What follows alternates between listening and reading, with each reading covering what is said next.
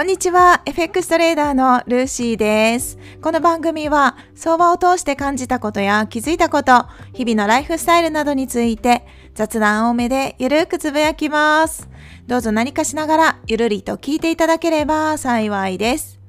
今回はトレードノートが一番の参考書。このタイトルをつけました。これこそが今回のお話の結論にもなってきます。皆さんはどう感じますか？中にはまさにそうだって共感してくださる方もいらっしゃるんじゃないでしょうか。自分がやったトレードの記録ですね。そのトレードノートが一番の FX の参考書になることは間違いないかなと思います。今まで FX に関する内容トレードに関する書籍をいくつか読んできました。たくさん読んだわけでは実はないんですけれども 結構少ない方かもしれないんですけどね。その中でも圧倒的に自分の自身の私自身のトレードに役立ってるっていうのは私自身が書いたトレードノートなんですね。皆さんもそう思われますかね？どうでしょうか？結構これはよく聞く話です。私の周りでも買ってるトレーダーさんとか私の周りじゃなくても SNS で発信されてる方も同じようなことを言ってる方が非常に多いかと思います。トレーダーとして成長するならば、まずはですね、トレード記録を取ることが大切っていうのは全員聞いたことがあると思うんですね。もうこれをなくしては、あの、トレード記録を取らないで成長し続ける方ももしかしたらいらっしゃるかもしれないけれども、成長、成長記録みたいな感じでね、トレード記録を取る。ことは非常に大切です。だからですね、まずはこのトレードノートという参考書をですね、書き始めるところからスタートしてみてはいかがでしょうかっていうところなんですね。私も FX 始めたての時は、トレードノートを書くこと自体にもう面倒くさいとか思って書かなかったです。FX 始めて本当にすぐの時はですね、とトレードノート書いてたんですね。で、書いててトレードをしてたんです。だから今の自分のですね、トレードスタイルが築き上がったっていうところもあるんですけど、途中から書くのをやめちゃった時期があるんですね。で、やめた理由としては、まずはトレードノートってどういうものを書いたらいいかわからないっていうところだったんですが、それで自分なりに思うトレードノートを書いてたんですね。日付を書いたり、どこでエントリーして、どこで利確してとかどういう気持ちになってポジションを持ってる時どういう気持ちになってであとはチャートのスクリーンショットとか書いてたんですね。でそれとは別に Excel でジャーナルをつけてたんですよね。かなり細かく書いてたんですけれどもそれが多分ね当時の私はめんどくさいなとか思っちゃってでしかも多通貨使ってましたしで売買買いも売りもどちらもしてたんですね。で記録がたくさんありすぎてもう疲れちゃった。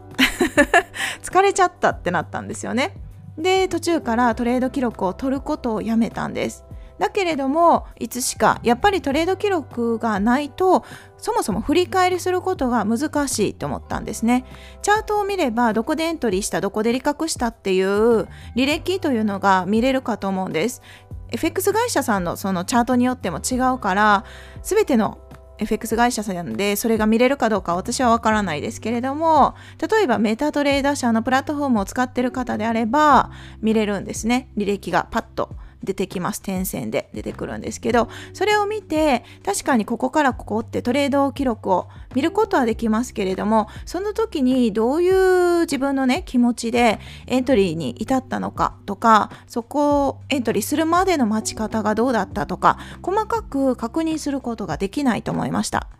そうなった時に、負けを潰す作業がこのトレードで成長していく過程で絶対必要なアクションになってくるんですがその負けのパターンですよね結果として数字としてマイナスっていうことは出てるけどなぜそこに至ったかっていうところをもう少し深掘りをしてみないと改善ができないなとかいろいろ思いましてトレード記録を取り始めたんですねまた改めて。でやっぱり私のように初めのうちはですねトレードというものだからエントリーしてポジションを保有することだけが FX トレーダーの仕事役割って思ってる方がもしかしたら意外と多いのかなってわかんないですけどね思ったりもしてるんですだけど FX トレードっていうのは昨日もお話しさせていただいたかと思いますが実際ポジションを持つまでの準備段階が9割の仕事と言っても過言ではないです。もう9割以上と言っても過言ではないぐらい本当に準備9割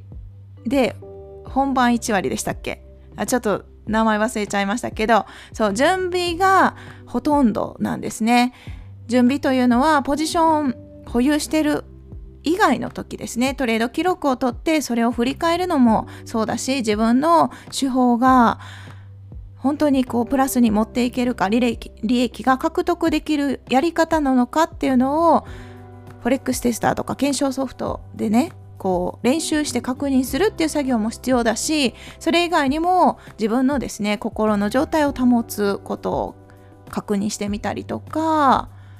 そういろんなやることがあるんですね資金管理だったり。いろいろあってで知識を仕入れたり自分が負けてるパターンがあればそれをなくしていく努力も必要です。とにかく準備が9割なんですね。だからポジションを持つことって何ていう表現がいいですかね。うん本当にねああんまり あんまり意味ないっておかしいな。やるトレーダーとしての役割の中では確かにポジションを持つことで利益だったり損益が出てくるわけなんですけどそこに力を注ぐっていう感覚は実は今の私はあんまり持ってないです。それよりかはポジションを持つ前の段階ですね。エントリーするまでの待ち時間だったりとかトレード記録を振り返ってどうするとかトライアンドエラーですね。その辺の方が時間を使ってます。昔は逆だったんですよ。ポジションを持ってる時の方が時間が長い。何ていうのかな。ポジション保有してる時間っていう意味ではなくって自分が気持ちとしてフォーカスしてる部分はポジションを持つことにフォーカスをしてたんです。でそれ以外のトレード記録だったりとか過去検証とかは全くしてなかった時期があるんです。だけどですねそれじゃあなかなかうまくいかないっていう時ところに気づきました。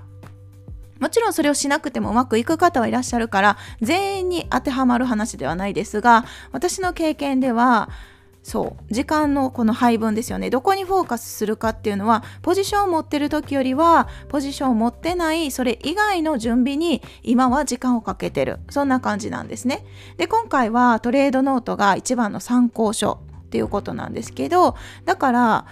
初めは面倒だと思うんですけど誰でもこのトレード記録だけじゃなくてね初めてやることって面倒って思って当然すっごい自然な気持ちなんですよね。だからそれがダメって思う必要もなくって、まあ、そんなもんなんだってそんなもんなんだって受け入れながらですねそれでもやっぱりやった方がいいって多くの人が言ってるならばもしやってなくてもしですねなかなかプラスに持っていけない場合はやってみてもいいのかなっていうそういうご提案なんですね。だから絶対やったらあのトレードでね利益が100%保証できるという話でもないんですね。だからあれですけど私の場合はトレード記録は非常に大事にしてます。でどういうことを書いてるかなんですけどね。今はねパワーポイントにパワーポイントで書いてるんですよ。パワーポイントって言っても何か図解的なことをしてるわけじゃなくって日々ですね毎朝ポンドへの環境認識と前日のレビューということでライブ配信で朝8時にですね毎朝ライブ配信をしながらもうあれも自分のアウトプットのためにやらせていただいてるんですけどね。で聞いてくださってる方もいらっしゃるんですけれどもその資料を作ってるのをベースに、まあ、それは一つのそれも記録として残したいのでパワーポイントで作っててでそれみたいな感じでですねふ普段のトレードに関してはトレード履歴が出るのでそのチャートの画面をスクリーンショットしてペタッと貼り付けてるだけなんですね。で昔はかなり細かく何日の何時にエントリーして保有時間がこれでみたいな感じで書いてたんですがそういうのも取っ払いましたもちろん保有時間とかを細かく確認するのもありだと思うんですけどね。それを一時期やってたんですけどあんまりその情報をうまく活用ができなかったんですね。だからそれもやめてとにかく大事なのは続けられる仕組みを作ることだと思ってます。だから自分にとって負担がないやり方であればどれでも正解です。で自分にとってなので私にとって負担がないやり方。そこで思いついたのがあの当初から変わりないんですけどチャートの形に注目してトレードをしてるので、チャートの形は絶対に見たいので、スクリーンショット、チャートの画面をスクリーンショットしてます。で、それ以外にも損益も書いてるんですけど、で、文字で自分で書き加える内容としては今現在はですねこれかなりアップデートして本当に今現在の話なんですけどね失敗とかルールの逸脱がなかったか確認っていうことで書いててで5つ確認事項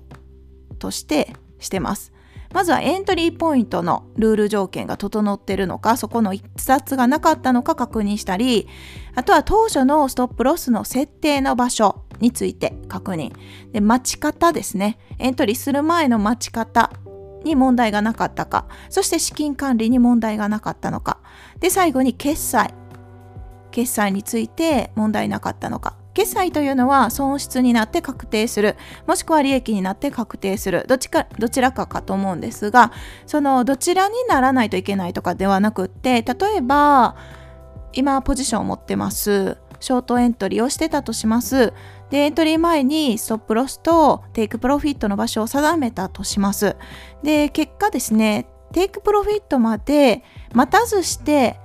撤退する時ってあると思うんですね。その理由は様々だと思いますが感情を動く感情が動いたから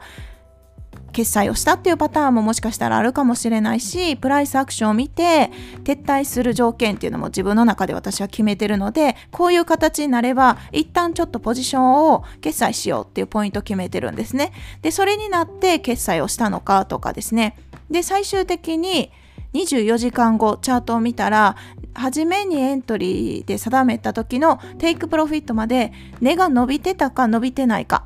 っていうのがわかるじゃないですか。そこを確認してます。実際エントリーしてテイクプロフィット決めたけどそれまでに撤退してるのであれば決済ですね。ポジションを手放してたとしても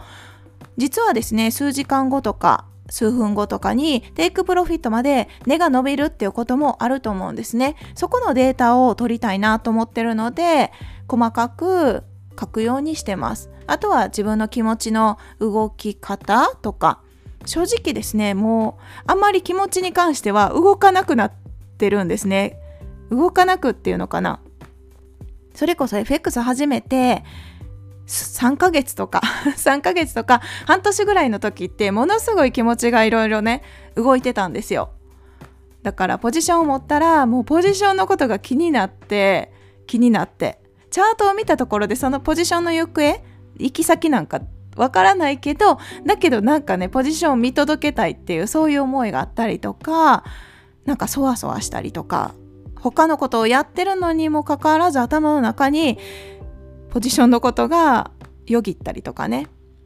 そうそういうこう気持ちの変化とかを昔はすごい書いてたんですが今そういう気持ち自体がもうそうほとんどなくなっちゃったのであんまり気持ち的なものはそういうことは書いてないかな。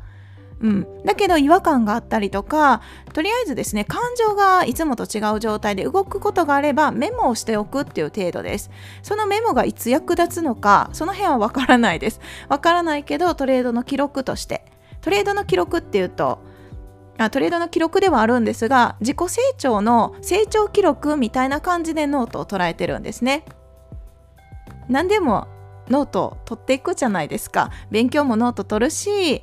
子育てとかでもあの成長の記録みたいな感じでね取っていくように記録をして自分の自己成長を観察する観察日記みたいなそんな感じの捉え方です。だから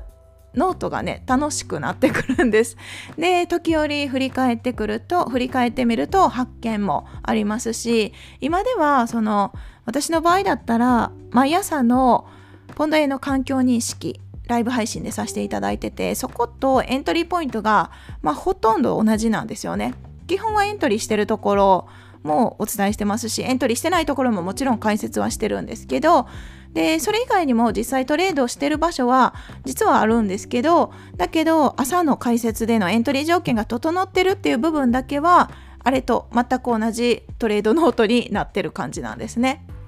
だからトレードノート自体もかなり簡素化してきてます。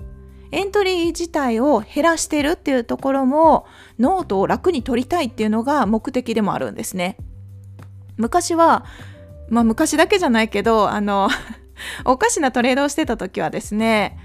それこそなんか体が体がトレードがねあトレードじゃない仕事で疲れて体も疲れて心も疲れてるのにトレードをしてた時もあるんですよだから引き際がわからないっていう時ですよねなんか毎日トレードしなきゃみたいな感じですごい前のめりになってた時にでトレードをしてたらびっくりするぐらいのあのエントリー回数になってたっていう経験があってでその当時は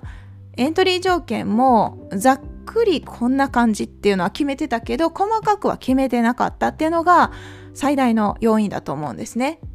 でもう今見てもびっくりするようなどんだけエントリーしてんのって感じだし